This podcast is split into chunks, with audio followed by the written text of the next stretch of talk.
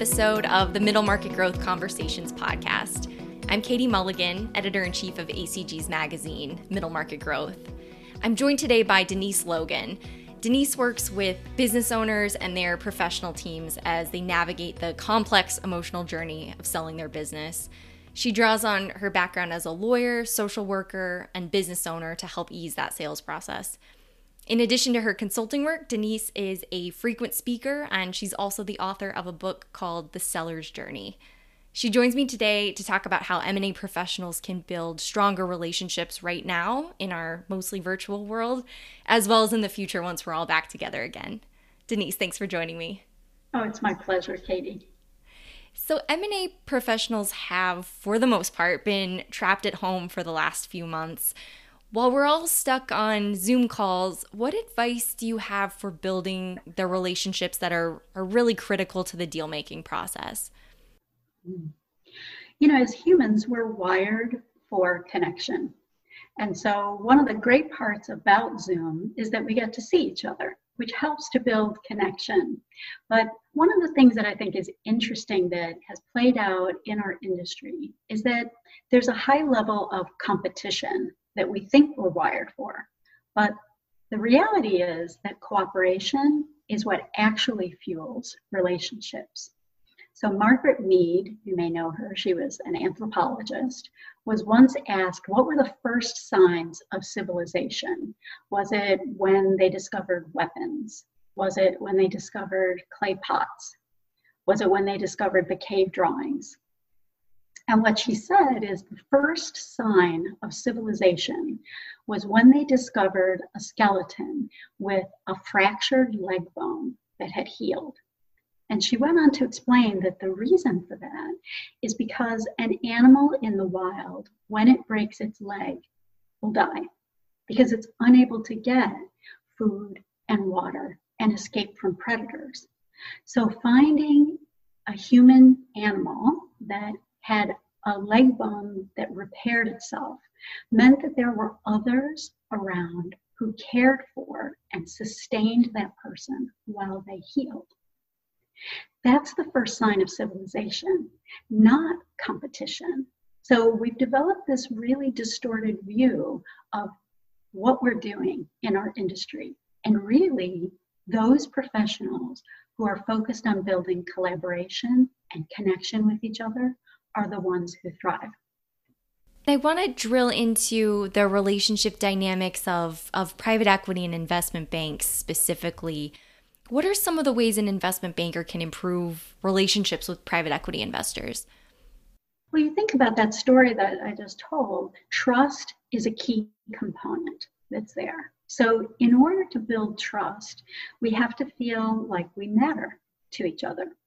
And one of the things that's been a curious piece as I've been in the industry for the last 20 years has been almost how we treat each other as business card exchange. I'll give you my card, you give me your card, and then we put them. They used to be called Rolodexes, but there are now we have CRMs. And I often say that it's the R in our CRM that makes our C matter. So if we think about it, it's the relationship that we're building. And some of the ways to do that is to to view the other people that we're interacting with as a relationship we're trying to deepen, not a target we're trying to get something from. And that process, one of the things that we've seen play out between private equity firms and investment bankers, and I hear it a lot, is that the private equity firms tire of being part of an auction process one where the banks are just showing the deal to everyone in their contact list. And the private equity firms often say they would rather be in what they consider to be a beauty contest, where it's a handful of well selected folks who are competing against each other on merits, not just on price. I think that also builds a better relationship for our sellers because our business owner clients also want to feel like they are more than just a number, more than just a deal. The sad news is that less than a third of companies that go to the market actually successfully sell. That's a tragedy. And what it does is it also creates this sense that we have to all have more and more contacts when the truth is we need better and better relationships. Because when we're in relationship with each other, when we know each other, when we trust each other more, we're able to ride through those natural bumps that happen in any deal. I was invited recently to speak at a private equity firm to help train their professionals. And one of the questions they asked me, how do we get the bankers to tell us the information that they're holding secret? How do we get them to stop lying to us? It's a hilarious question because my answer was, are you trustworthy? Can the banker successfully share with you the difficult information without you going off the rails? And so when we come back to it, trust is at the core of everything. And trust doesn't happen from treating each other like we're a transaction. Trust comes from actually taking the time to know each other deeper and often I hear people when I, you know, I talk a lot about relationship and deepening the connection that we have with each other. And they'll say, I don't have time for that. Like it's my job to get the best price for my client, and that means I have to know more people. And I'm going to challenge that a little bit because the science shows that a human being can manage a maximum of 150 relationships. And if you think about that, 150 relationships is still a lot to manage. And so often I'll suggest to someone take the top 60 relationships, the 60 that matter most to you, that you want to cultivate. And you can see the panic cross their face because for most of us in the industry, we have databases filled with hundreds or thousands of contacts. And when I say 60, there's a panic. But here's my reasoning behind it. If you have one deeply connecting conversation with a person every day during the month, you're only having 20 deeply connecting conversations. If you do that every month for three months, you're having deep connections with 60 people. And the next quarter, you should be starting over with those people. So that if you did that, you chose 60 people that you wanted to deepen a connection with. That's plenty. Still plenty of time to talk to the people that you're not deepening relationship with. But a deeper connection doesn't come from six minutes or 10 minutes. It comes from devoting 30 minutes or 60 minutes to connecting with someone and making the choice to be intentional about carving out one hour a day to have a deeper connecting relationship with someone who you want to do work with will pay massive dividends. Can I give you an example of that? Oh, yes, I would love one, please. so, we're going to go to the sports world. So we're going to talk about Michael Jordan. So one of the things that Michael Jordan did was he built relationships with the referees. And so he knew about their children. He knew about what was going on in their life. He made the time in the lobby of the hotel behind uh, the bench to be able to talk about. So I heard your son made the basketball team this year. Eighth grade, that's such an exciting time. And then he was able to say to the referee, this is a particular story that I heard. He was able to say, you know what? Tell your son to keep at it because I didn't even make the junior high team. And I stayed with it, and he's ahead of where I was. That night, that particular referee, when he got home, said to his son, Hey, Michael says hi. And the son said, Michael who? Said Michael Jordan. do you know Michael Jordan? He's like, Yeah, I do. Can you imagine what happened the next time there was a game that the referee needed to make a judgment call? He had a relationship with Michael Jordan. And so uh, they used to call it the Jordan effect that the referees wouldn't call fouls. They wouldn't, he would take two extra steps when he was dribbling and didn't get called out on it. That comes from relationship and that plays out in our deals as well. because there are lots of times in a deal where we need to be able to give each other some grace. And that doesn't come if we haven't gotten to know each other.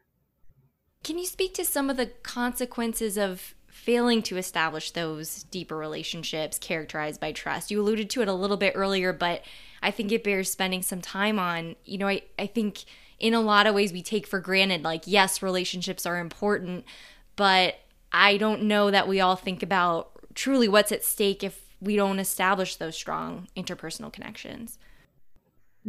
Right. So even in the, that little reference that I made, private equity firm is, it says, so why doesn't the banker tell us the important information we need to know? Because they don't trust you. Then we can go back to the uh, the old movie A Few Good Men, where Jack Nicholson says, "You can handle the truth." so, have you built the depth to be able to know that you can handle the truth? Because every deal has hair on it. Every deal has something that the parties are going to be surprised by. So, the consequences of not building truth is that we sandbag each other. And that results in huge loss. How about if we talk instead about the benefits of building relationship and building trust? When we have trust with each other, just like in our own personal relationships, we're able to get to the deeper issue. So here's an example that just from a deal side. The moment we poke at financials, a seller is filled with shame, no matter whether or not there's anything to find. Partly because the seller is used to being the person who knows everything, who knows the answers about their business. And they become terrified that you're going to find something. And so they start acting kind of squirrely. And I, when I'm working on a in a, a transaction, that's one of the things that I'll warn everyone, including the seller. This is likely to come up for you.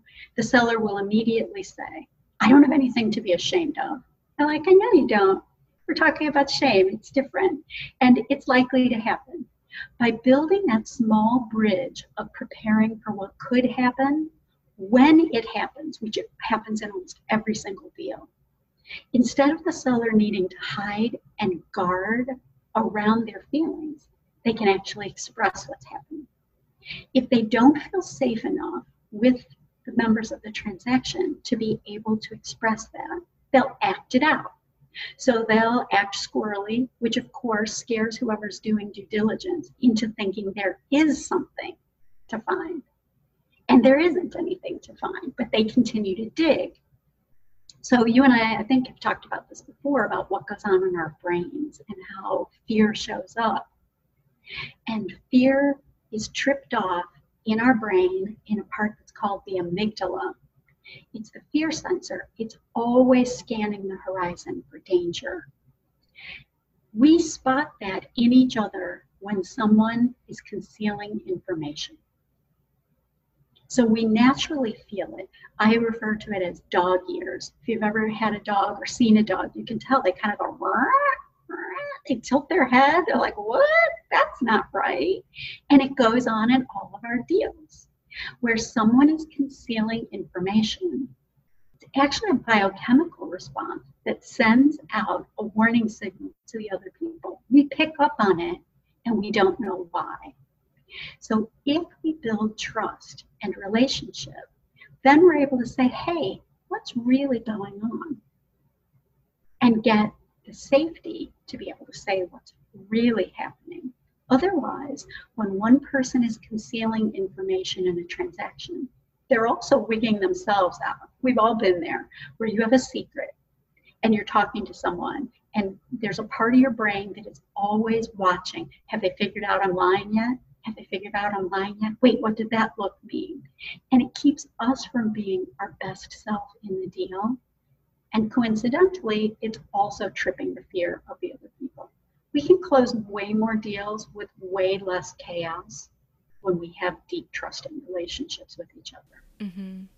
And I remember when you and I first spoke, we first met, you were telling me that, you know, a lot of the deals that you work on, they fail for reasons that have nothing really to do directly with the deal. It could be something that's going on with the seller's family or within someone's own psychology, like you just alluded to.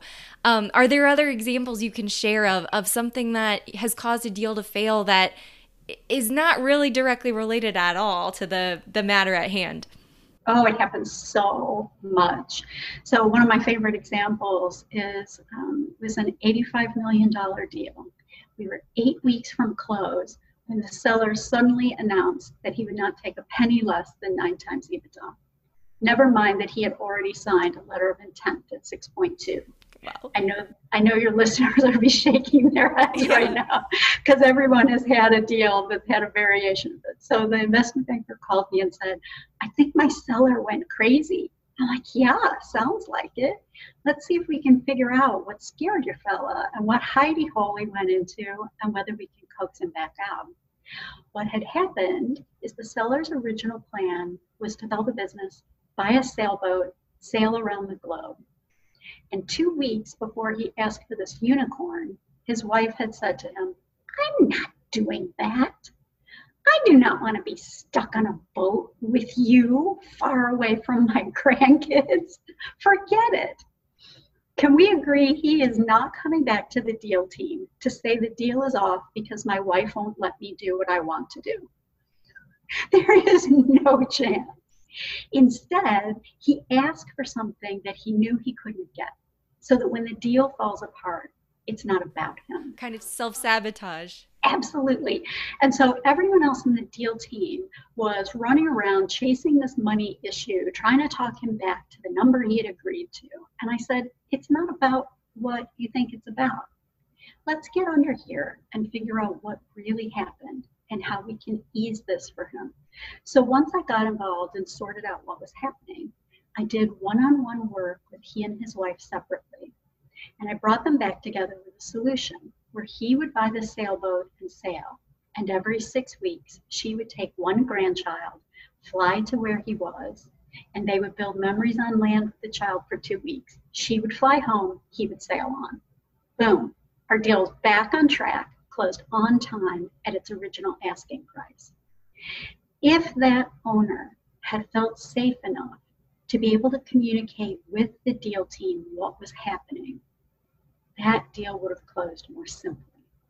But we see it's going on in between parties. There was another transaction that I was involved in where two of the lawyers who were involved, they were just at each other's throats in a way that was way disproportionate to the issues they were fighting about.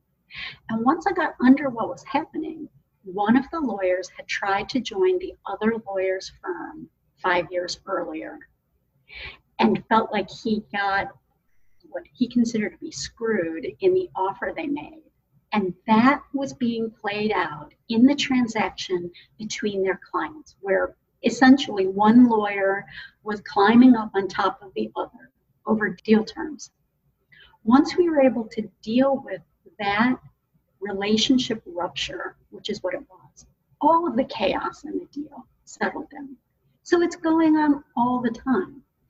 Any of us who have been in a transaction with someone who we didn't trust, it's setting off alarm bells in our own system.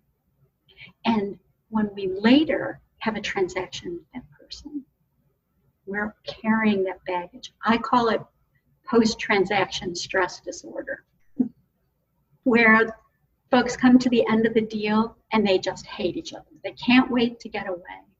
What if we did it differently? And that's really what I wrote about in The Seller's Journey. I wrote it as a business fable. It's the story of an owner one year after he sells his business. He went on a trip across Glacier National Park with his banker, his lawyer, his wealth manager, and the private equity buyer.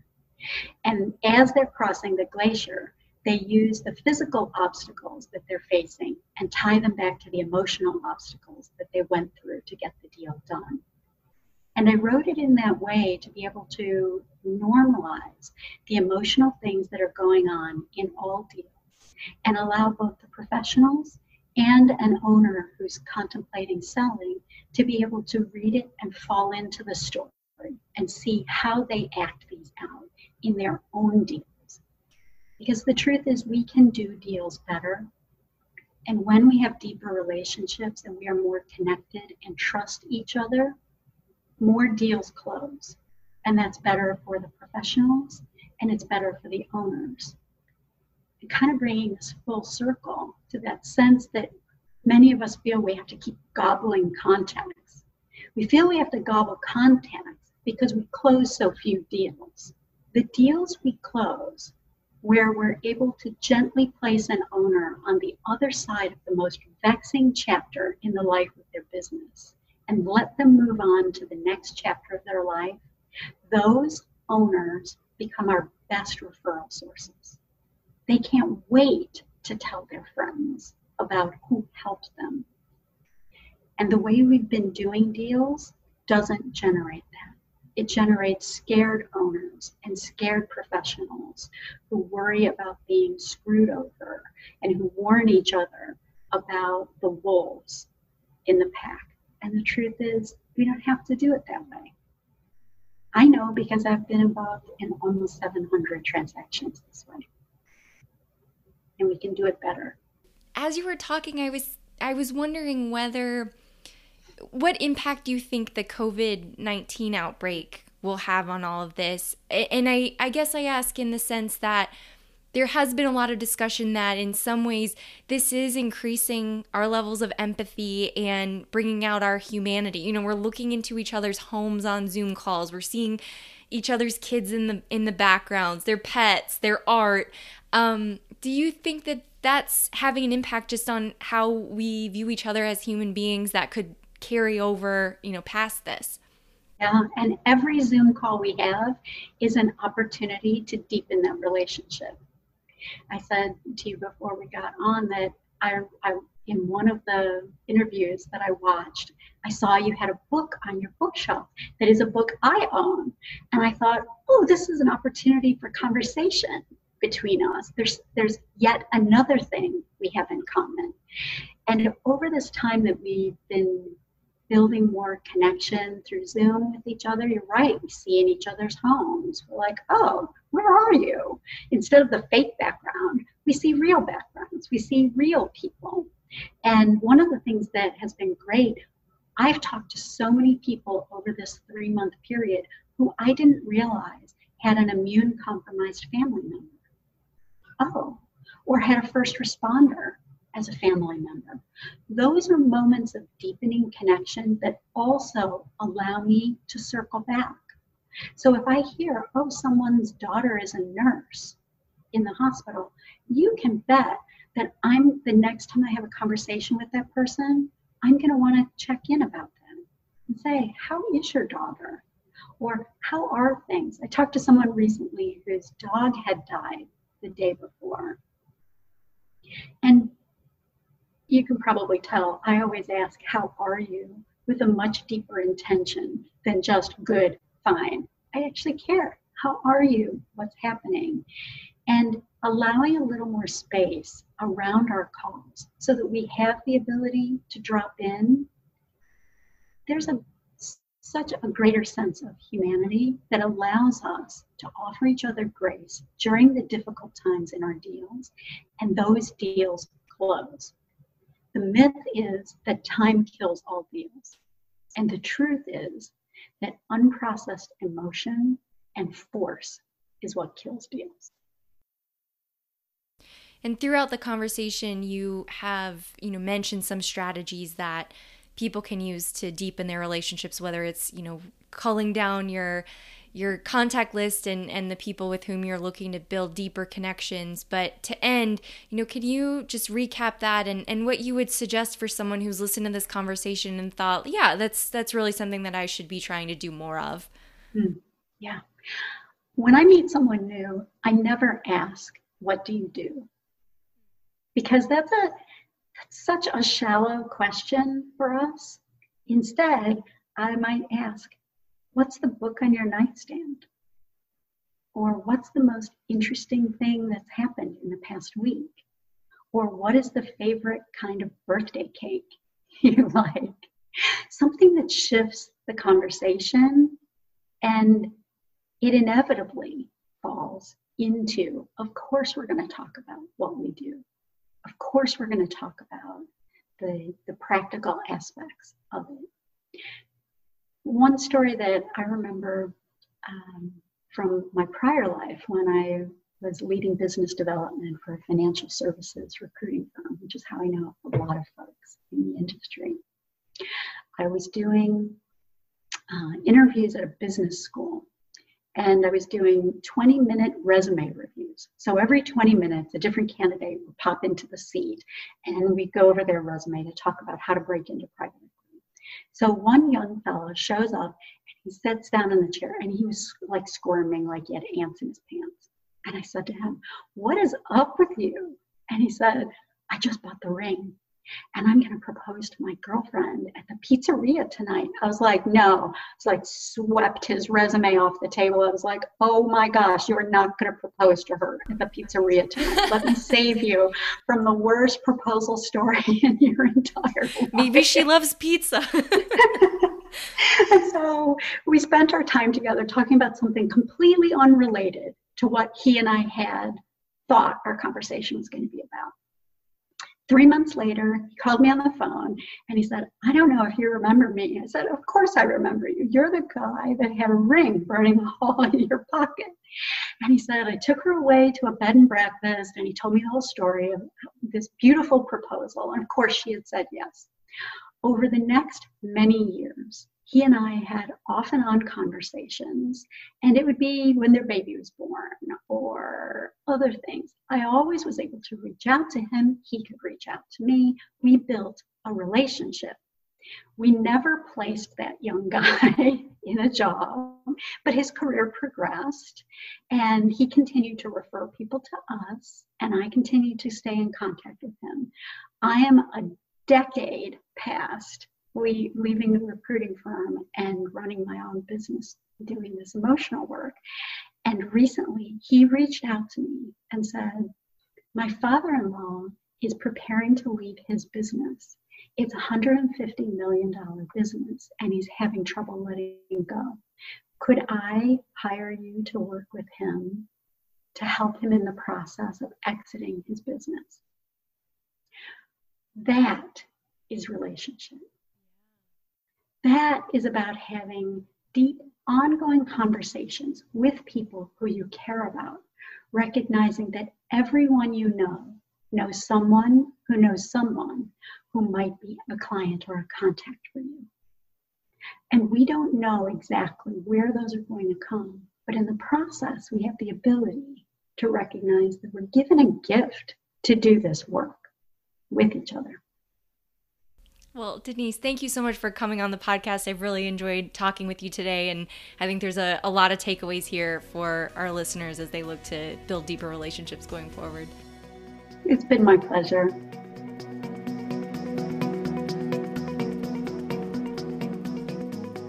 Thanks for listening to this episode of Middle Market Growth Conversations. Subscribe to the podcast in Apple Podcasts or Google Play, where you can listen to past episodes and hear the next episode in two weeks. While you're there, we'd love if you could rate the show and leave a review to help other listeners find out about us. If you have an idea for a guest or a topic that you'd like to hear on the podcast, we'd love to hear your suggestions. Please email them to editor at acg.org. I'd also encourage you to check out our website, middlemarketgrowth.org, for more content covering the middle market, private capital investment, and trends in middle market M&A.